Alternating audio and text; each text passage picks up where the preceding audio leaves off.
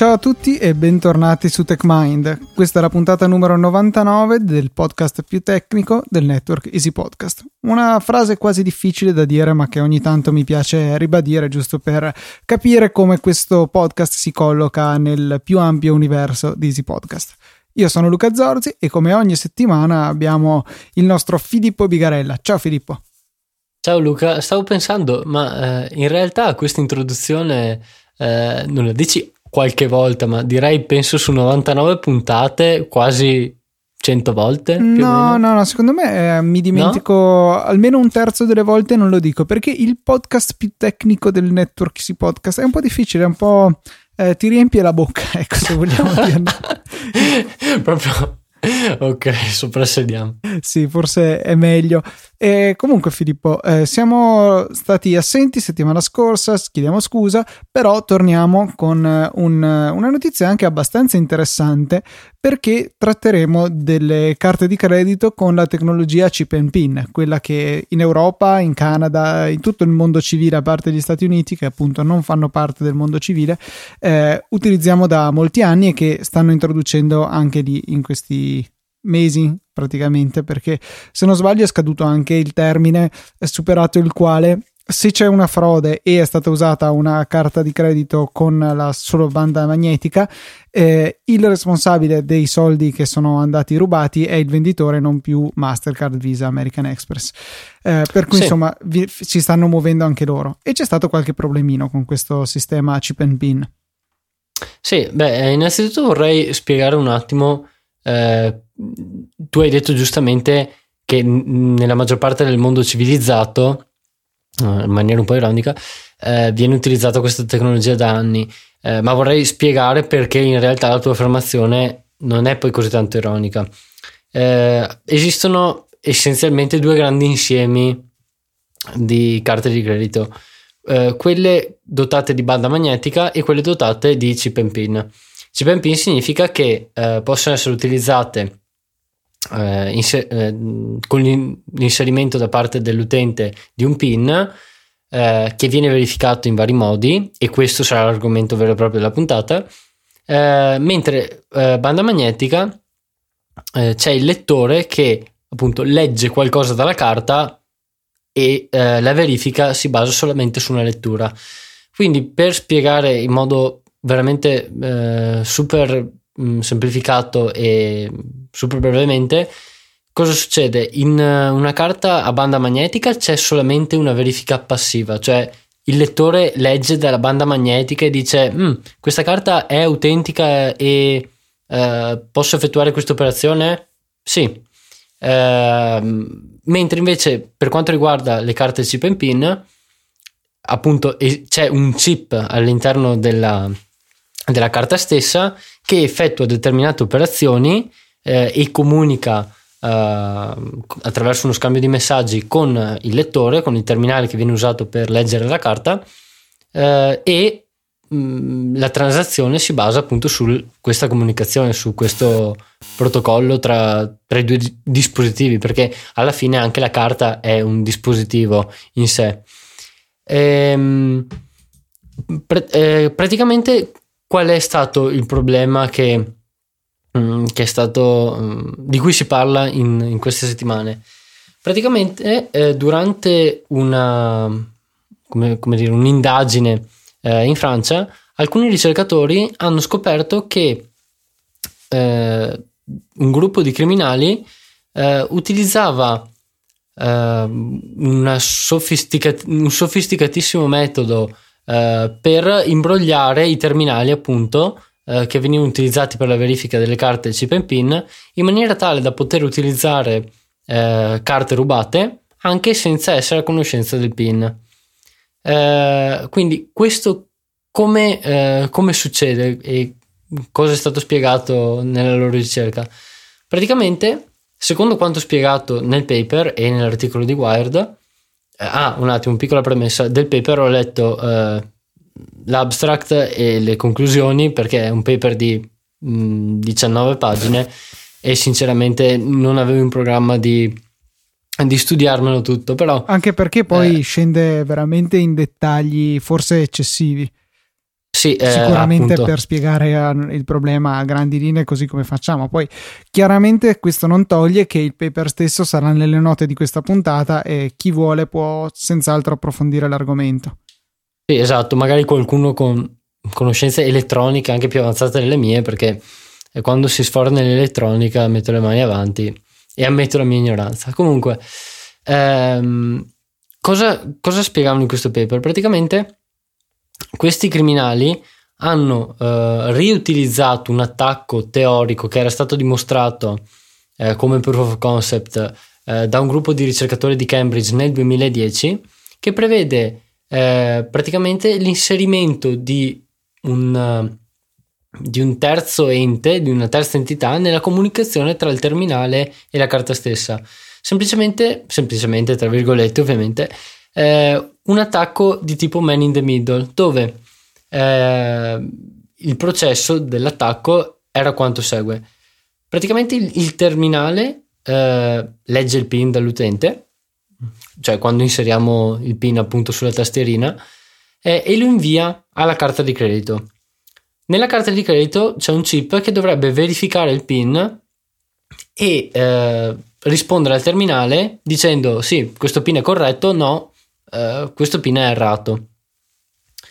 Eh, il risultato di, di, di, questa, di questa verifica appunto viene mandato al terminale, al lettore, che poi e, e insieme vengono inviati anche altri dati eh, e eh, attraverso l'utilizzo di queste risposte e di questi dati il lettore è poi in grado di effettuare la transazione. Bene, l'attacco man in the middle consiste nel riuscire a inserire un chip eh, in, in, in uh, com, mm, come si dice?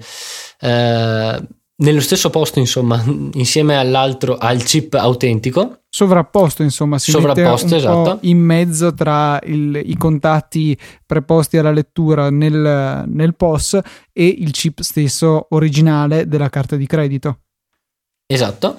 E il, questo chip uh, riprogrammato ha il compito di uh, dire al lettore sì uh, il pin è corretto effettua l'operazione ehm, questo è, è quello che, che, è stato scoperto e che, e che, è l'attacco che è stato utilizzato eh, da questi criminali che nel frattempo, dice Wired, sono stati arrestati. L'indagine è, eh, risale, se non sbaglio, a quasi due anni fa, un anno e mezzo. Eh, e eh, l'ente responsabile per del, um, dello standard che viene utilizzato per la verifica della, per, scusate, per l'autenticazione eh, con le carte chip and PIN ha affermato che nel frattempo sono state applicate delle misure di sicurezza e dei miglioramenti vari al protocollo eh, per evitare questo tipo di attacchi. Mi viene un dubbio però, cioè sono state applicate delle migliorie al protocollo, ma i vari POS hanno la possibilità di aggiornarsi e eh, quindi rispondere a un protocollo che è stato cambiato rispetto a quello che hanno al loro interno, cioè hanno un firmware aggiornabile. Questo mi stupisce onestamente. Anche se avesse un, un firmware aggiornabile, la domanda è: qualcuno lo aggiornerà mai?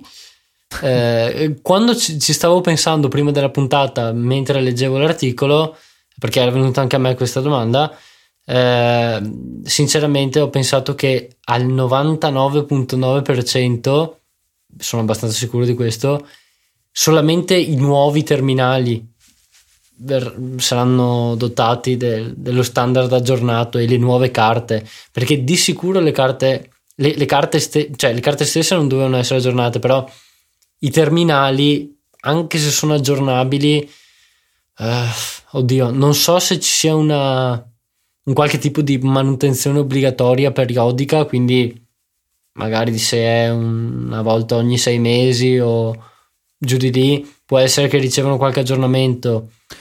Ho provato eh, a cercare so. su, su, Google POS firmware upgrade, ci sono delle istruzioni per la IBM, eh, POS Bank che non ho mai sentito, Epson, quindi no, forse è possibile.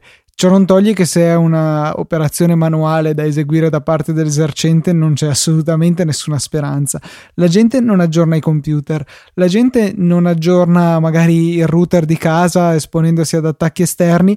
Dubito fortemente che vadano a mettere le mani sul POS che eh, alla fine gestisce i loro soldi, per cui c'è sempre il dubbio, ma funzionerà quando avrò fatto l'aggiornamento oppure mi ritroverò con un bel mattoncino e non potrò ricevere i pagamenti, per cui ci penseranno due volte a meno che non sia un, magari un qualche tecnico a metterci le mani, come dicevi tu, su qualche manutenzione esatto. programmata esatto. o chi lo sa.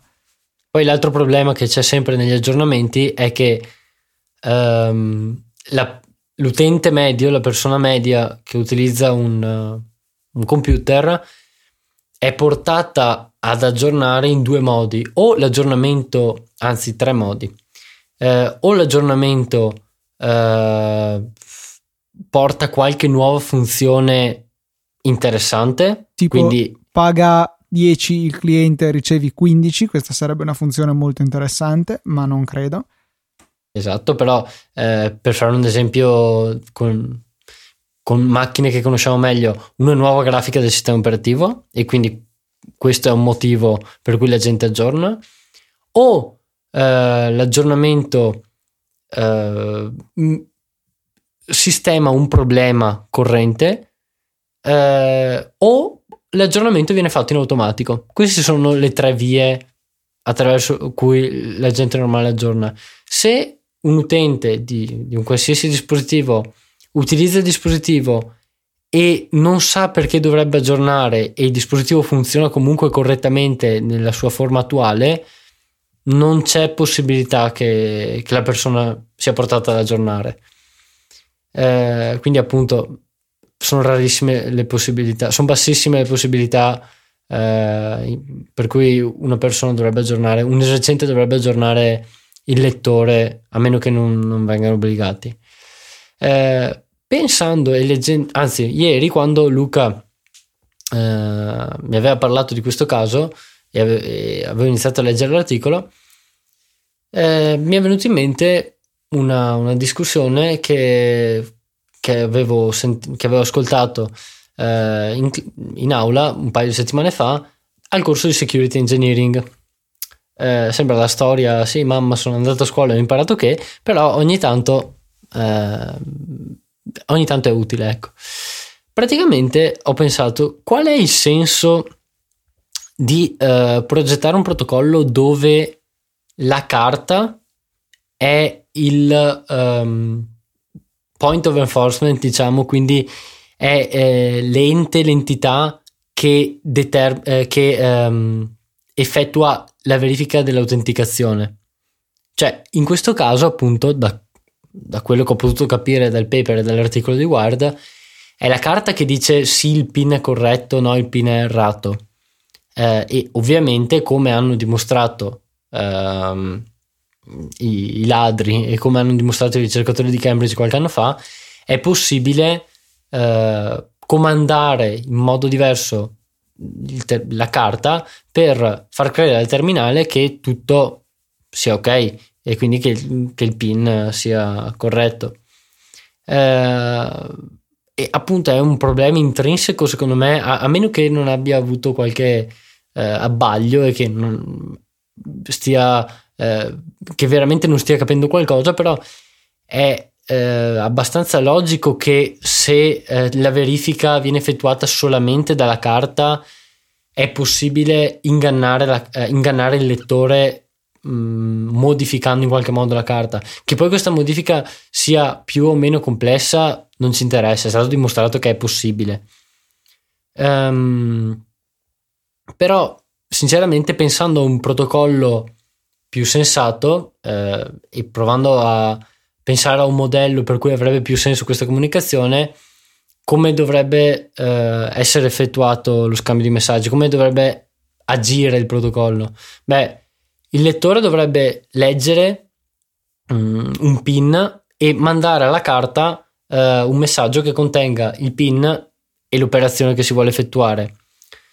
La carta è dotata di una chiave pubblica uh, e com- crea una, una chiave uh, attraverso una funzione che utilizza appunto la chiave pubblica e il PIN.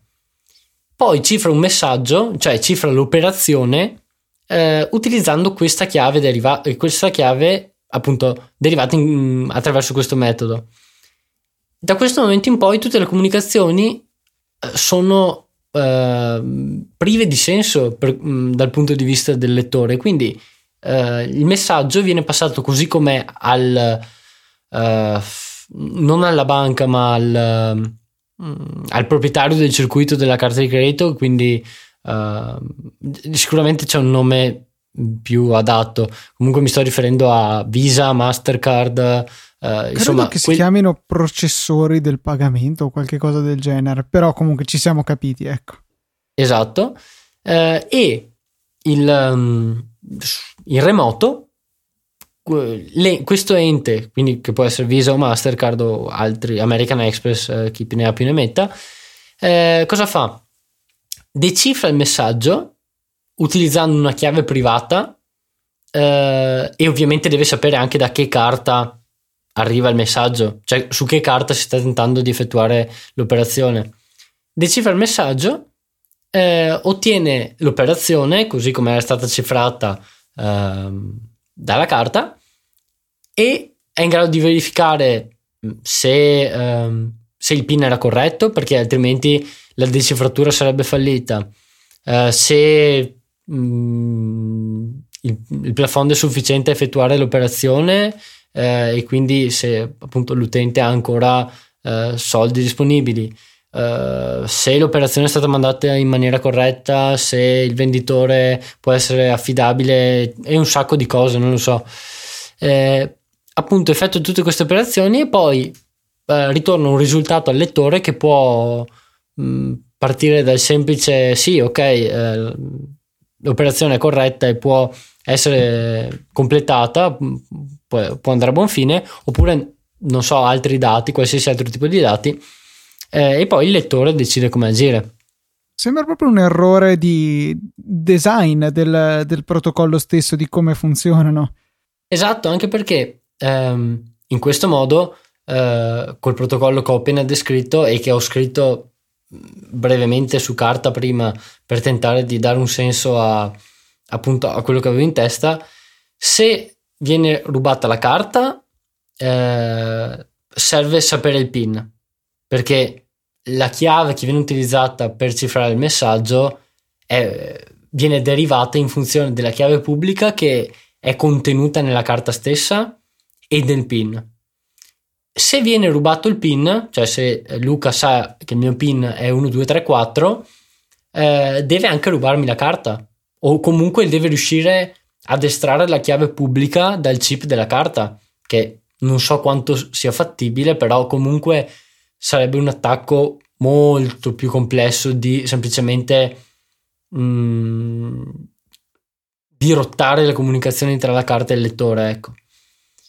Eh, così questo, questo, tipo di comunicazione è stato come, eh, come mi è stato spiegato appunto e co- eh, cioè come eh, mi è stato fatto intuire che funzionasse eh, una transazione su carta di credito. Però apparentemente secondo quanto riportato questa, nella ricerca di cui abbiamo parlato e, e, dato che è vero visto che sono stati rubati un ammontare enorme di, eh, di pecunia. Mi pare tipo 600.000 euro una cosa del genere. Esatto eh, evidentemente non deve essere stato implementato così Insomma, è strano che eh, una cosa importante come la protezione dei nostri soldi, poi tra l'altro dal protocollo che aveva come obiettivo comunque di rendere più sicure le comunicazioni eh, di, eh, di, cose così sensibili come la gestione dei nostri soldi e fare un upgrade rispetto alla semplice banda magnetica alla fine poi sia così facilmente sconfiggibile che parola orrenda eh, da parte di, degli attaccanti. Anche se dobbiamo dirla tutta eh, questo non è un grosso problema dal punto di vista degli utenti finali ma lo è sicuramente per ehm, gli esercenti che hanno questo rischio nell'accettare carte che in realtà potrebbero non essere eh, originali. Mi viene il dubbio però a questo punto che anche per gli stessi eh, eh, clienti ci sia il problema, nel senso che eh, se poi il PIN non è così fondamentale nel proteggere le informazioni chiave della carta, magari eh, sia possibile clonarlo, metterlo su una carta programmabile vuota, diciamo, e poterle copiare alla fine così come erano quelle eh, con la banda magnetica. Cioè tutto questo passaggio mm. al chip and pin in teoria è nato per eh, rendere foto, cioè non rendere più così facilmente clonabili le carte. Io voglio sperare che almeno quello non sia possibile. No, teoricamente no, perché comunque è necessario poter clonare la carta e ottenere dei dati dalla comunicazione della carta. Infatti, se leggi dicevano proprio che l'attacco che veniva fatto era di tipo man in the middle e non semplicemente non, non, non è che rimpiazzavano solamente il chip, perché altrimenti non sarebbe nemmeno servita la carta.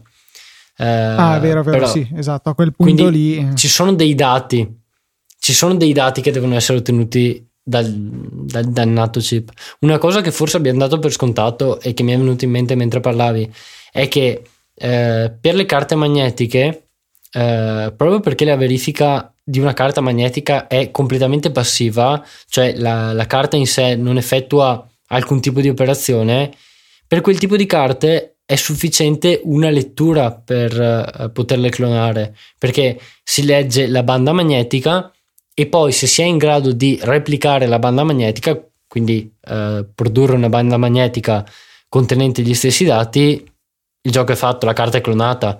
Uh, quindi appunto ecco l'insicurezza intrinseca di quel tipo di carte. Possono essere clonate veramente con una semplice lettura e poi bisogna essere in grado di, uh, di produrre una banda magnetica con dati arbitrari. Questo sinceramente non so mm, quanto sia difficile, cioè è possibile farlo di sicuro, dato che vengono fatte le carte, eh, le carte magnetiche, però non so per il ladro medio eh, quanto sia costoso, ecco. Sì, eh, sicuramente da, da, tenere presente, alla fine ci sono vari aspetti da, da bilanciare un po' in, queste, in, questa sezione sicurezza. Volevo eh, parlare invece di un altro argomento che mi è rimasto nel cassetto fin da quest'estate. Si trattava di agosto eh, e avevo sentito questa notizia qui, non, non potevo credere. In pratica, eh, un utente sui forum di Ars Technica ha lamentato il fatto che c'era un eh, un malware, una di quelle porcherie in realtà che installano i, eh, i produttori di PC Windows, nello specifico si trattava di Lenovo, che era riuscito a sopravvivere addirittura a una formattazione completa del, eh, dell'hard disk e a una reinstallazione di Windows.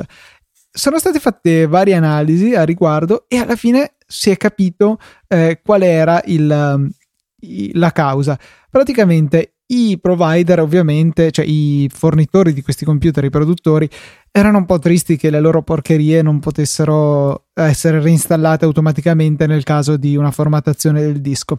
Microsoft è andata in loro aiuto con la cosiddetta funzione Windows Platform Binary Table, che è una cosa che io non ci potevo credere che esiste, ma invece esiste da Windows 8 in poi, e cioè la possibilità per eh, i produttori di computer di inserire nel BIOS, quindi una memoria che eh, è separata dall'hard disk e sopravvive a tutte le formattazioni che volete, Bene, puoi inserire qua dentro dei file, nello specifico degli eseguibili, che verranno eseguiti poi da Windows all'avvio con eh, utente system, con privilegi system, che è il top del top per eh, Windows. Quindi hanno accesso all'intero file system e anche se il disco è criptato, perché eh, anche se si abilita BitLocker, che è l'equivalente di File Vault di Microsoft, cioè la, eh, la criptazione dell'intero disco, beh, il, eh, questo codice, questi eseguibili sono eseguiti dal sistema una volta che il disco è stato sbloccato, per cui ha la, il potere veramente di accedere a tutto quanto. L'idea di questo servizio sarebbe tipo di metterci dei driver che sono necessari, che ne so, per l'installazione di Windows. Invece i, eh, i produttori hanno pensato bene di utilizzarlo per, um, per inserire dei loro programmi inutili. Nello specifico il Lenovo Service Engine che eh, viene addirittura installato al posto poi di un, eh, di un, eseguibile fondamentale di Windows che serve per controllare il disco eh, quando si eh, riavvia il computer, ad esempio, senza staccarlo, cioè senza spegnerlo correttamente. Al successivo riavvio viene fatto un check del disco per vedere che sia a posto. Eh, quindi Lenovo ha pensato bene di sfruttare questo sistema nel BIOS per eseguire un programma che andava a sostituire quello vero di Windows con il proprio, che non faceva altro che assicurarsi che ci fossero degli altri eseguibili prodotti da Lenovo, nello specifico Lenovo Update e Lenovo Check, nella cartella System32 di Windows, dove c'è pieno di eh, eseguibili importanti per il sistema.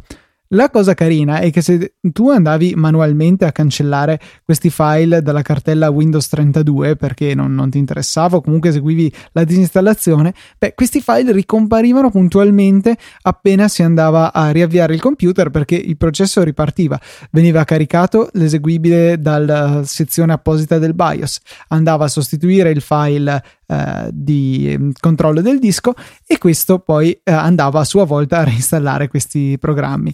Per cui cioè, è allucinante secondo me la possibilità di andare a inserire eh, questo genere di applicazioni.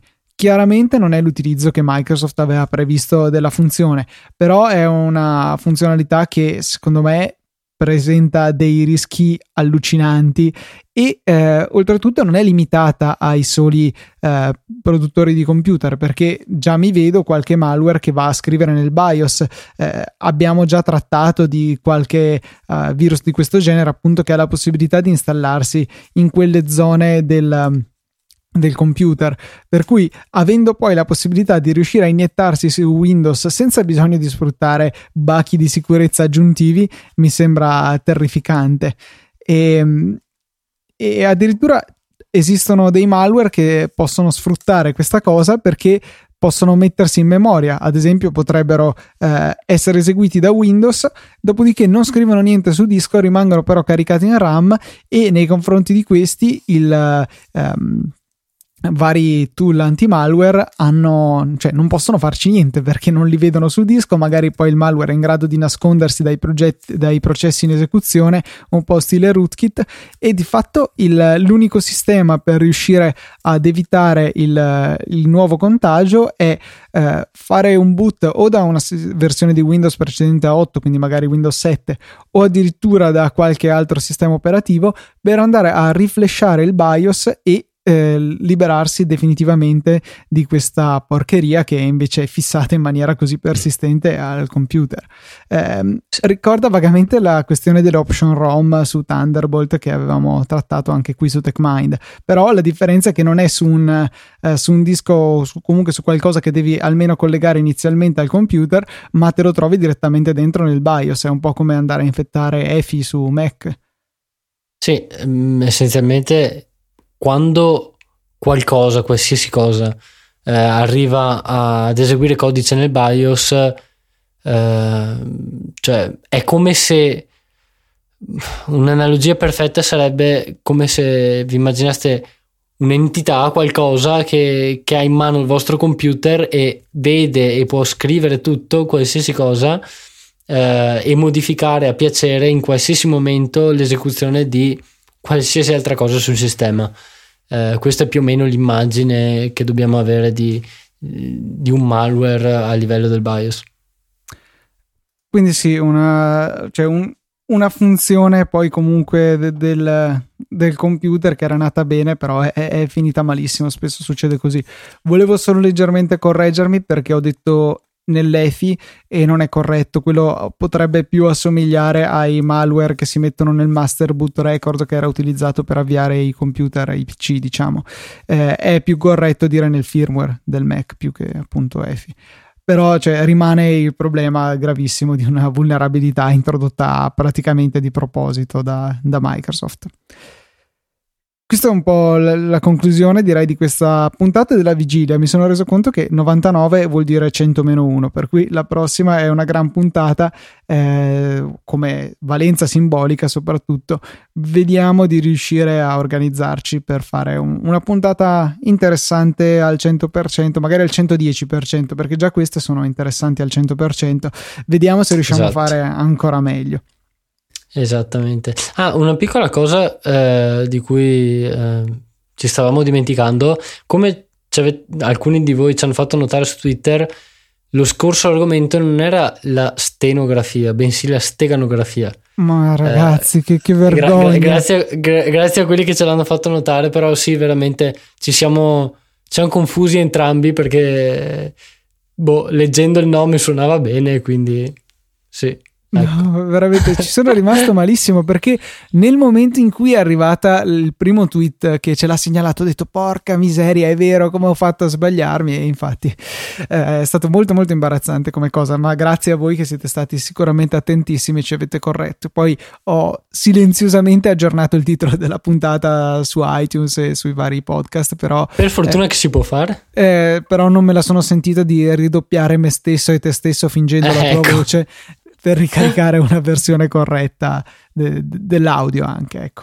però g- grazie veramente i vostri tweet sono stati vitali perché probabilmente io non me ne sarei mai mai accorto esatto e comunque vi incitiamo a scriverci su Twitter eh, qualora troviate sentiate anzi qualsiasi tipo di eh, errore o qualsiasi cosa sbagliamo in puntata, fatecelo sapere o anche solo se avete domande su argomenti particolari che trattiamo nelle, nelle puntate oppure eh, se avete desiderio di eh, sentire qualche, qualche altro argomento che non abbiamo ancora trattato, fatecelo sapere.